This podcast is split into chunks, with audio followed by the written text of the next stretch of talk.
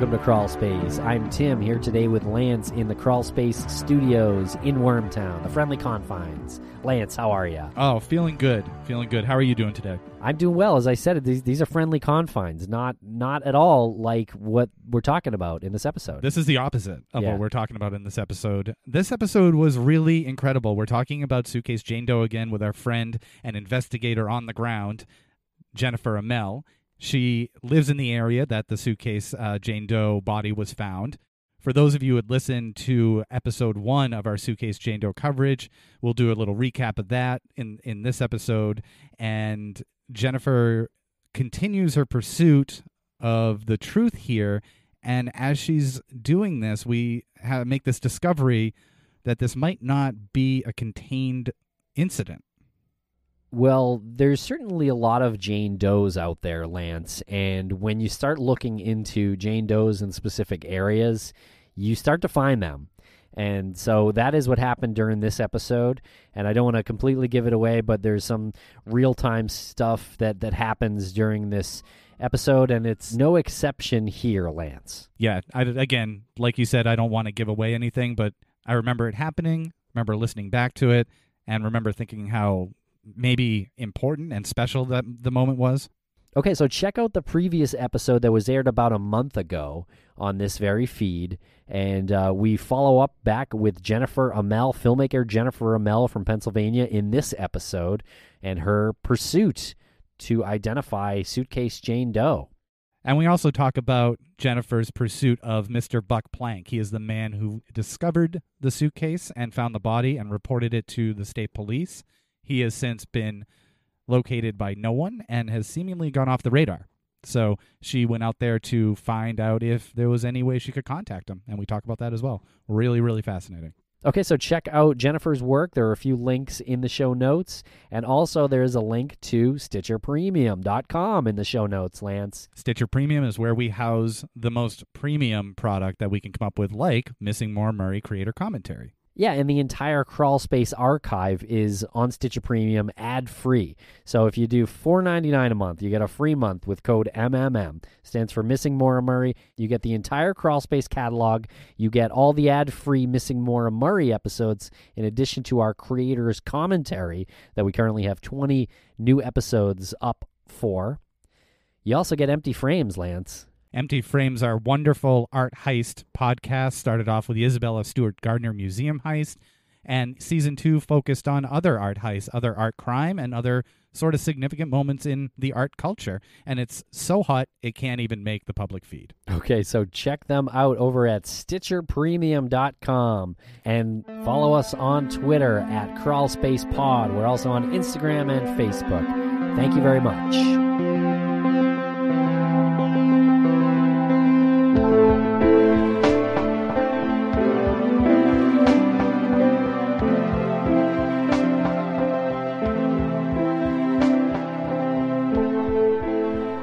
Welcome back to Crawl Space. Jennifer Amell. How are you today, Jennifer? I'm doing great. How are you guys doing? Doing great over here in the Crawl Space Studios. Cozy over here. Cozy, nestled in the Crawl Space Studios in Wormtown, Massachusetts. Really unlike anything we're going to talk about today with you. Uh, not cozy. You first contacted us about Suitcase Jane Doe. It immediately raised our antenna, and then collectively, the three of us started looking into these other ones. And you said you might want to check out these as well. So we're going to talk about a couple of other unidentified females from that area, sort of around the same time frame within within 20 or 30 years, right? Yeah. and we'll get into a couple of other things with you. But thanks for coming back on. And this is going to be the second of probably a series of episodes about, first of all, Suitcase Jane Doe and these other two that we'll get into, as well as the mystery of Buck Plank. Yeah, let's talk about Buck Plank. Uh, so, Jennifer, what have you been up to uh, in your uh, investigating? Buck Plank is uh, the guy who stumbled across the suitcase. He was the fisherman who found the body. And he opened up the suitcase and uh, subsequently called the state police to come check out the scene. He's really our most important witness, would you call him? Yeah, I guess he's a witness, and of course he opened the the suitcase that uh, had suitcase Jane Doe, her upper half inside. Yeah. We talked to Chloe Cantor on a recent episode of Crawl Space about that and that decision. And uh, Jennifer, I know you and Chloe had corresponded a little bit online, and Chloe's background makes her take quite interesting on this the suitcase that she was found in was wrapped in a garbage bag and in wires and in tape and he really picked it apart and took everything apart to get to it. And something that jen and i had discussed when we uh, spoke on the phone a few days ago is at a certain point after a few weeks uh, there must have been an overwhelming smell of human decomposition. So if you're thinking oh maybe he's looking for money he had to have smelled something really vile and you have to consider the level of motivation there. And that's something that i don't think really sits quite well with any of us uh, I found it very interesting uh, that, that Chloe is sort of looking into the psychology of someone who would stumble upon a find like this. Um, she mentioned uh, there, there must have been a smell. There must have been a, a pretty putrid smell. I mean, you got to remember, this was in July. It was in the summer. They were experiencing a heat wave at the time, and the body had been there for just about a week. They say three to seven days. So this is like prime putrefaction smell time, you know? I, I just can't imagine that he would open this bag and expect anything other than something decomposing. We did talk about that at length during that live show that Chloe was on, and we were saying at what point do you start to smell that and say there's something wrong here, there's not money? That he thought was going to be in the suitcase. It's not in the suitcase. You had a really revealing part in your interview with his friend John Yank, where John had said that Buck told him, I thought I was going to be rich. I thought I was going to be rich. And then he said he opened it, saw a hand, immediately shut it, and then called the state police. I think that's revealing on two ends. It shows that he went in there with the motivation. He wanted to find money. He thought that that suitcase had money. And we had previously discussed because they had fingerprints, we assumed that there must have been a hand. According to John Yank, Buck had said, I saw a hand. And immediately shut the suitcase. So let's listen to John Yank's words in your interview that you performed with him. When was that? Uh, this was two months ago. So, how did you hear the news? Probably heard it on the news. Then I know a fella that runs the trout hatchery on Valley Creek. And through our fly fishing network, they told me that his name was Buck. I believe it's Buck Plank. And uh, told me that he had found the suitcase with the body in it. And you knew Buck? Oh, yeah. What was he like? Kind of an oddball, old hippie throwback. Avid fisherman? Avid fisherman. Hmm. I fished with him a few times. Did you ever fish with him on Valley Creek? Uh, no, always somewhere else. Hmm. Spring Creek, Susquehanna. He's an electrician, or was. I'm not sure if he's even alive now because he was having heart problems and had an operation. But he was, uh, from what I understand, a commercial electrician and working in the area here. Blue Ford van, ladders on the van, little wire rim glasses, big curly hair like an afro. He's a real nice fellow. He runs. He ran uh, trout hatchery on Valley Creek. If I was driving past there and saw his car or the van, I'd pull in and chat with him. And he told me about it, and he told me that he found this thing, and he thought he was rich because he found a suitcase. And he ran down and opened it up. I forget what he said it was. He said, but as soon as he opened up, he realized what it was in there and just slammed it shut and called the state police. Did he say what it was wrapped in? Did he go into specifics at all? No, from what I remember, he said it was like a suitcase, Yeah. a small suitcase. And what do you think he would have been doing there? Well, the trout hatchery hatches trout for Valley Creek, mm-hmm. and he is the guy that takes the trout and stocks the creek. So he's always walking the creek. And he was involved. It was a, a PennDOT put uh, Route 30 bypass in. They destroyed some wetlands, and Buck, through Trout Unlimited, they agreed to basically install a new wetlands in his area because the land was there. He helped out with all that, put in the wetlands and what trees and how to dam up the creek to generate the swamps. So he was always on the water there. Okay, so it's nothing out of the ordinary that he would have been in that No. strange little. No, it would be unusual for him not to be there. And not to like cast suspicion on anybody undeserving, but the police cleared him. I have no idea. Would you think he would be capable of something like that? No that? way. Not in a No, million years. Think think so. He was as laid back and normal as as anybody, really. You know. Was he a little closed off about what he saw? Nah, not really. I mean, it was kind of nonchalant, really, about it. After we had heard this whole thing went on, I asked him. I said, "I heard you're the guy that found a suitcase." Oh, dude, it was the worst day of my life. I said, "I thought I was rich." So I opened that thing up and saw a hand or whatever, and man, slammed that thing shut. Call the state police. Ah, it freaked me out. Freak me out. I'll never forget it. Wow. So he immediately called the state police, not the was the local state police police. that he called. Do you think uh, someone would have to be familiar with the area to dump something there? I would think anybody coming off of Route 30, looking for a side road, would come down and not knowing the area, not knowing that people are on Valley Creek every day hmm. fishing, and they do classes over there for high school kids and whatnot on what's in what lives in the water. But if you didn't know the area, you'd come down that windy road through those tunnels and so on, and it'd probably look like a very likely spot to dump a body. I myself would know better. I know places where I dump my bodies. but I could see where somebody coming off a main road, not knowing the area, would think, oh man, nobody's ever here. Because at night, someone looks desolate. Were there any rumors circulating around the time, or Not that I'm aware of. none, none that you heard of?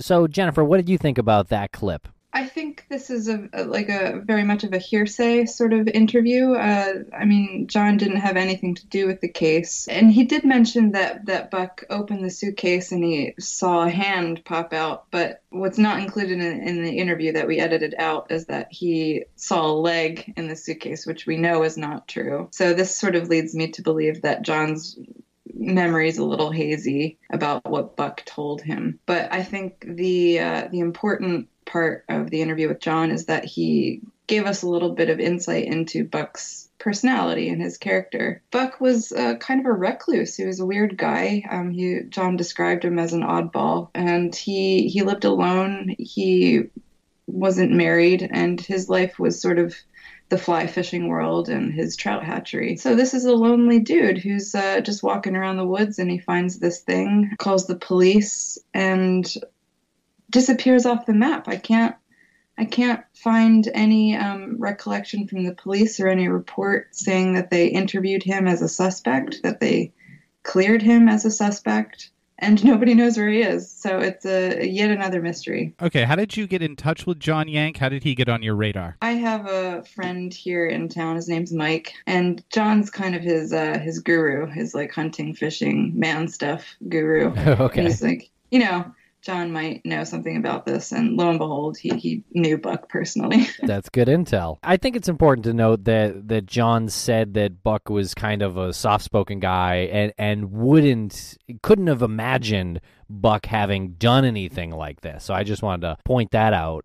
Th- There's really no evidence pointing to the fact that he had any involvement other than just finding the suitcase. But I just, I think it's weird. I think it's weird that he would touch all of the evidence, um, rip the tape and the wire, probably got his DNA and his fingerprints all over this. And how did the police distinguish between him and other fingerprints or DNA that was on there? Did they test it? It's just uh, questions that need to be discussed and answered.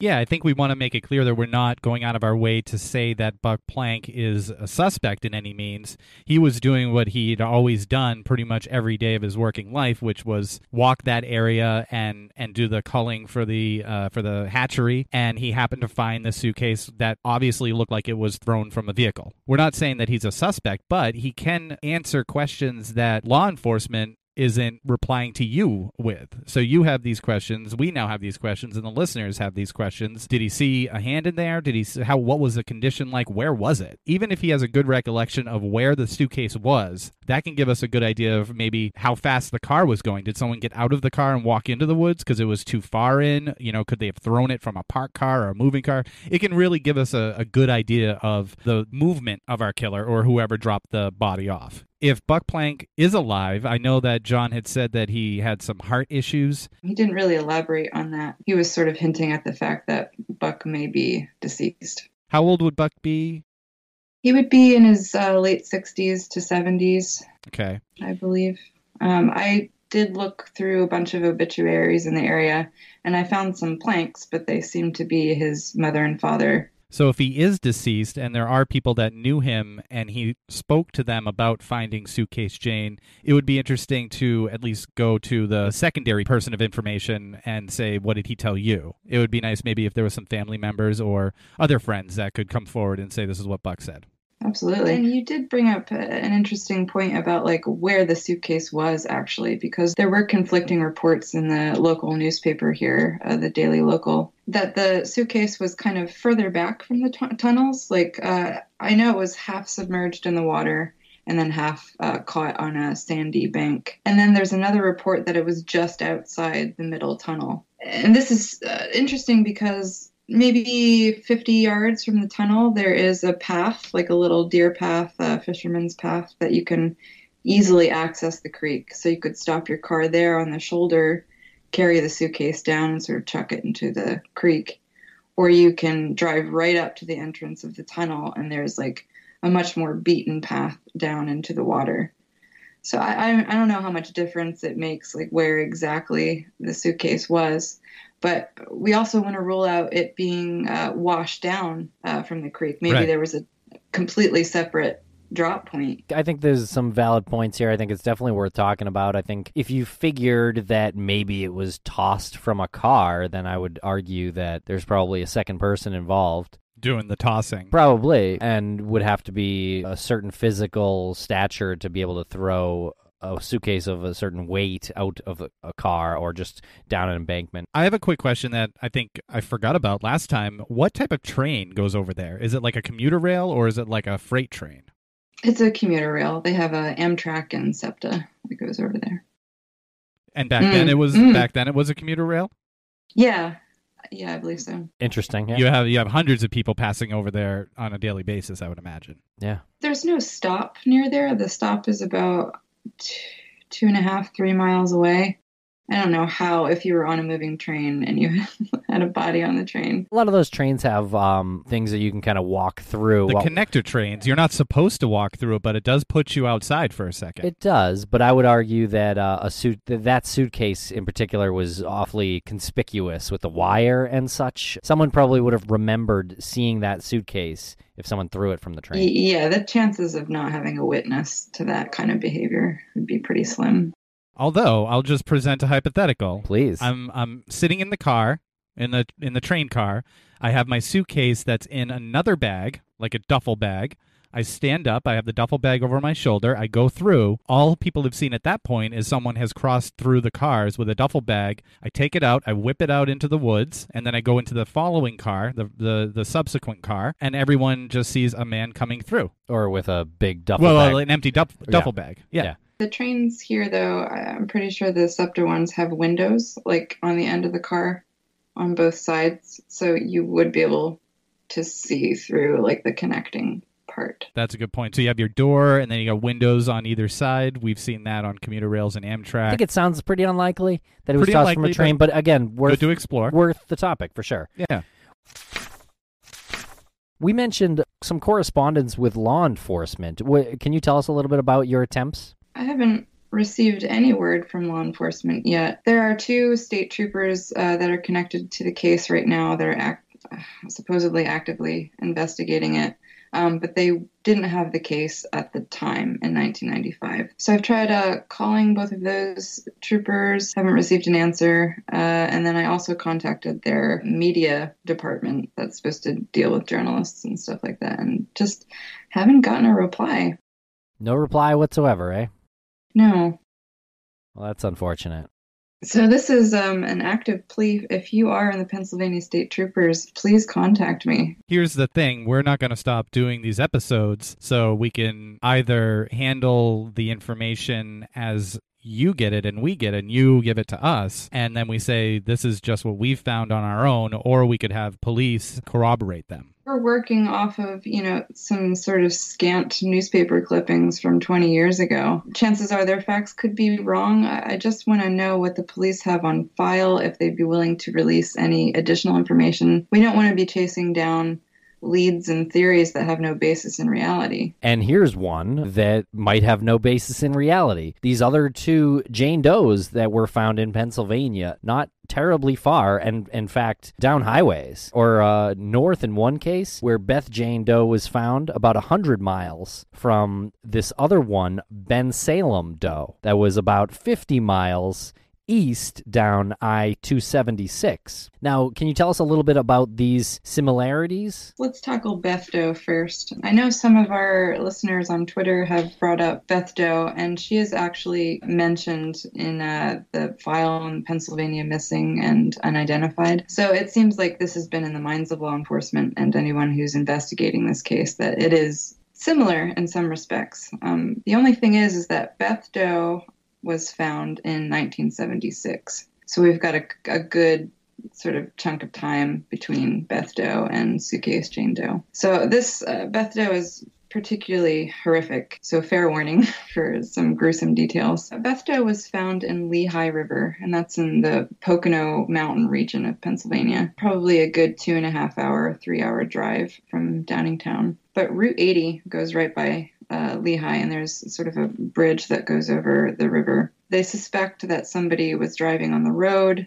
uh, stopped their vehicle, and got three suitcases out of their out of their car, their truck, and just chucked them over into the river. And they actually missed with two suitcases. Two ended up landing on the bank, and then one fell into the river, but like washed up pretty easily, just a little farther down the river. Two of these suitcases contained um, the arms and legs of Beth Doe, and then another suitcase contained her torso and head, I believe. And then the third suitcase, uh, unfortunately, contained the full term fetus that Beth Doe had been carrying. So she was pregnant at the time of her death, at the time of her murder? Yes, yeah. About six months, it says. Oh, so not full term. I don't know if that's accurate or not, but that's what it says uh, on PennsylvaniaMissing.com. Okay. Now she was found in 1988. Is that is that true? Am I Beth looking at the wrong one? Oh, we're, you're looking at Bensalem. Oh, okay. I'm looking at Bensalem. Oh, Ben Christ. Salem wasn't 1988 either. It wasn't. No, that was 1995, the same year as Suitcase Jane Doe. I'm looking at a Bensalem, a doe, a doe found in Bensalem, Bucks County, 1988. It must be a different one. Are you, oh my God, are you really? kidding me? What? Okay, so this one here, this one here, Frank Bender actually did the recreation of the head, Did and it says discovered January 24th, 1988 in Buck, Bensalem, Bucks County. Is that a different one?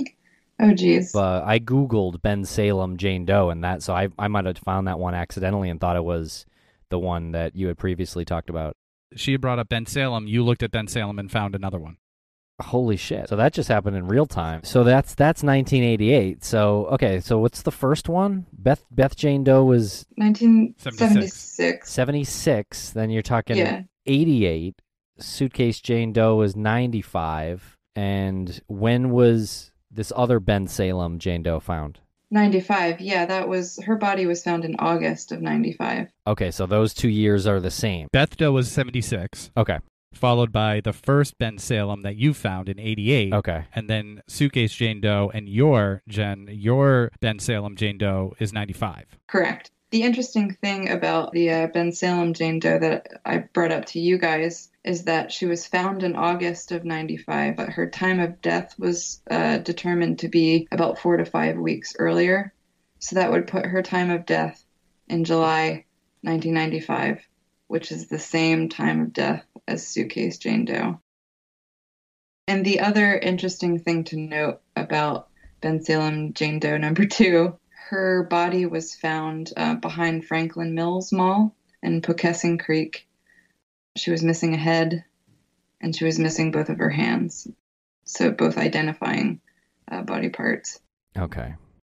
And then her drop site is located nine and a half miles away from the leg drop site of Suitcase Jane Doe in Langhorne, Pennsylvania. That's that's just about a 15 minute drive away. How far away is Whitehaven, Pennsylvania from the others? It's pretty far. I got it here. Whitehaven is about 100 miles from Bensalem, Yeah. north up a highway.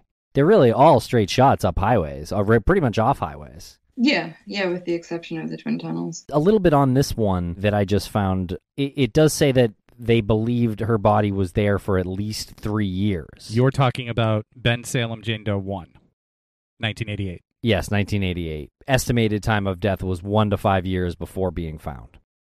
Oh, interesting. Okay, so we've got sort of a timeline here. I'm I'm a little hesitant to connect um, Beth Doe, the one in Whitehaven, to Suitcase Jane Doe because the MO seemed to be so different. There was evidence of sexual assault. She was pregnant and she was uh, dismembered and, and or disarticulated and on multiple points instead of just sort of cut in half. The only thing that makes it eerily similar is the suitcases involved. It's hard for me to believe that, that some of these aren't connected. And see, this is kind of getting back to why law enforcement really does need to uh, have some correspondence about this because I don't want to say the SK words, but uh, it kind of sounds like a serial killer was stalking eastern Pennsylvania in the 70s, 80s, and 90s. We don't know from 1976 with Beth Doe to 1988 that there aren't other victims in there, and someone didn't say, "Oh shit, I appreciate the fact that I got lucky and I recognize that, so I'm going to try to assimilate myself back into society, get a wife, and then all of a sudden these emotions build up again and it happens again." I think uh, the uh, Bensalem Jane Doe number two, 1995, she was much older than any of these other victims. How old was she? She was uh, between 55 and 65. Okay, interesting. So she would have been old enough to potentially be Suitcase Jane Doe's mother, elder sister. What if Suitcase Jane Doe um, had this boyfriend? Potentially, she was in a domestic abuse situation. Uh, she fled him, went to her mother's house. He came after her, killed her for whatever reason, and then the mother was a witness. He killed her too, and then had to dispose of both bodies at the same time. It'd be tougher to be unidentified if that were the case, I would say. Yeah, yeah, you're right. But not impossible. I mean, a lot of people do live off the grid in certain ways, not really known to neighbors or friends or police. They do, and I mean, there is an unfortunate sort of trend um, in the Philadelphia area. There, there, the murder rate used to be much higher here in the outskirts of Philly, um, but definitely in 1995, um, if you did live below the poverty line, if you were not white, if you had no um, connections to the community, you just wouldn't be investigated. Like they, the police just didn't have the time to invest in, in these kind of uh, situations um, because they were so frequent and um, nobody was putting pressure on them. There was no advocate. You know, there are a bunch of reasons why this might fall through the cracks. So when we got distracted, we were talking about Beth Doe, discovered in 1976, and you were in the middle of talking about the body and how it was discovered, and the suitcases, and the fact that she was pregnant. Do you have any other details on our first victim of the day, Beth Doe? So she is estimated to be um, between her late teens and early 20s, which is somewhat similar to Suitcase Jane Doe. Um, if you recall, uh, SJD was between 25 and 35. 5'4, approximately 130 to 150 pounds. She had dark brown hair. Uh, it was medium length. Her eyes were brown. They do have DNA and fingerprints available to uh, keep testing. I think they did some some analysis of her isotopes, um, and they determined that she was born in Europe and then moved to the United States. But she she hasn't been identified. There's been no movement on this case since uh, 2014. What happened in 2014?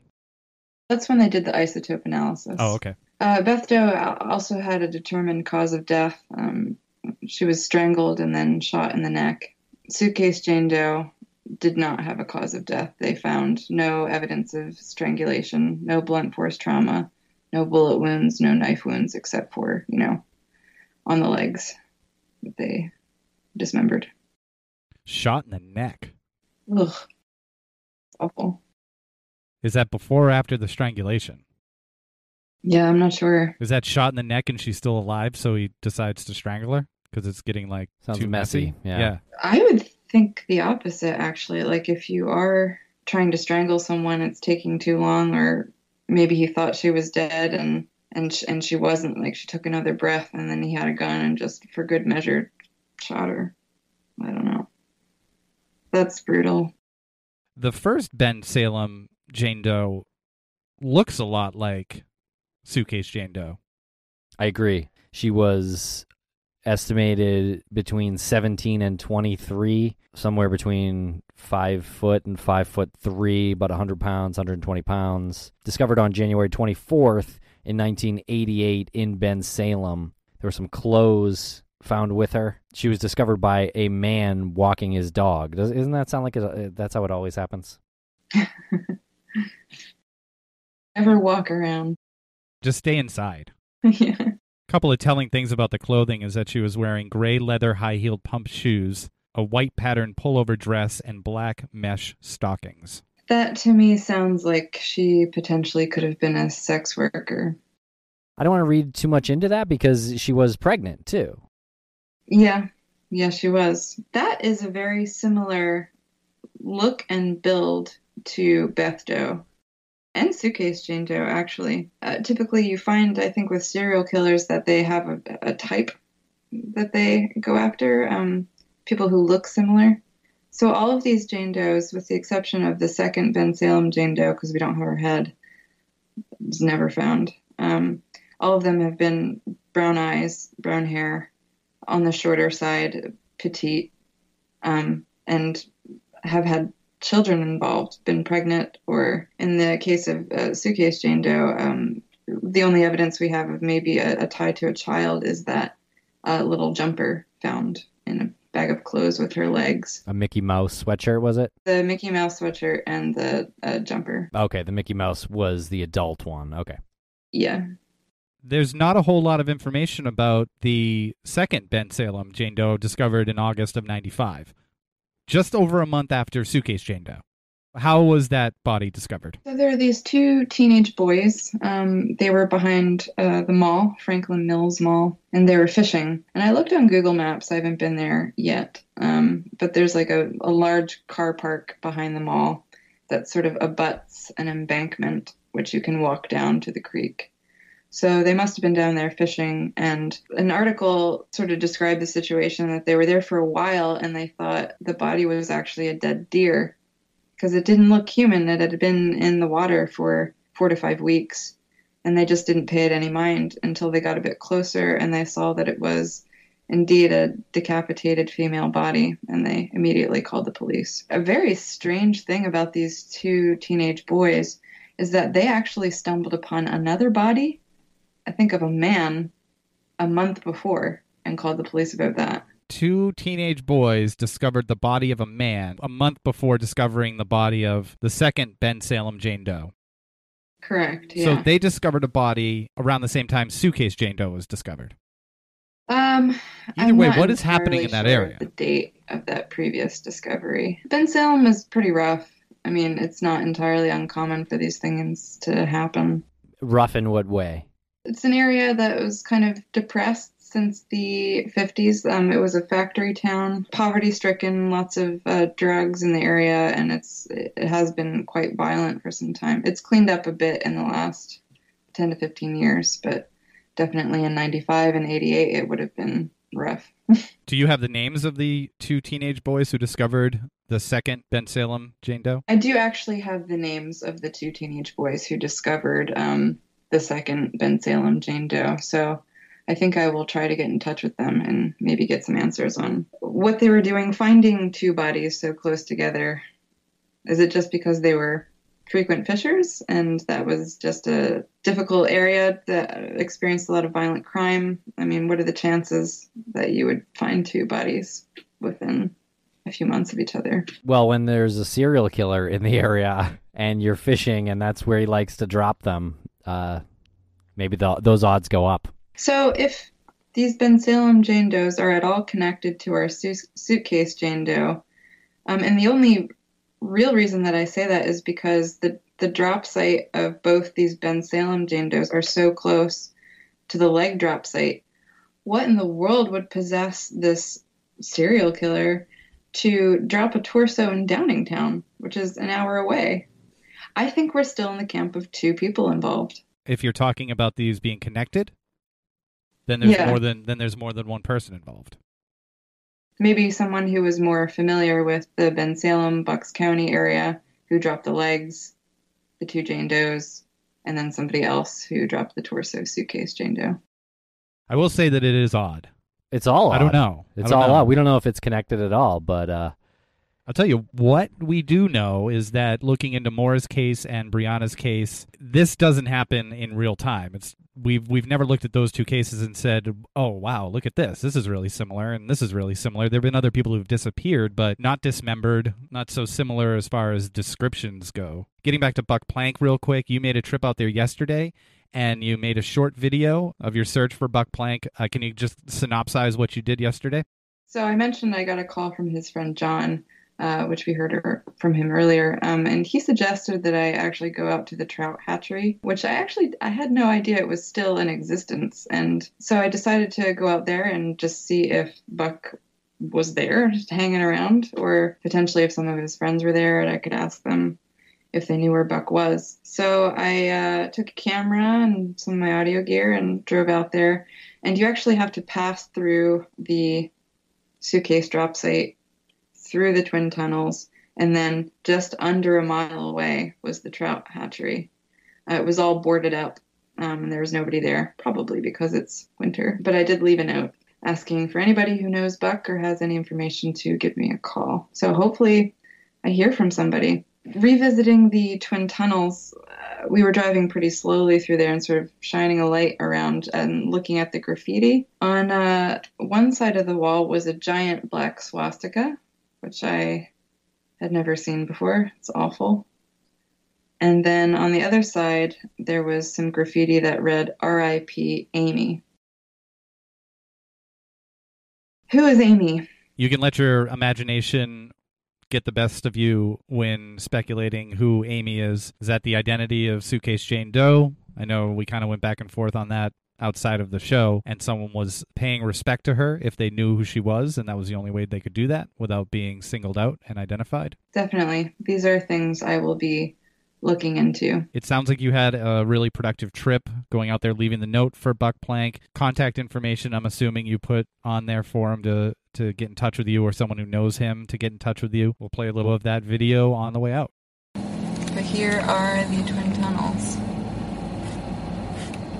And the suitcase was found just here.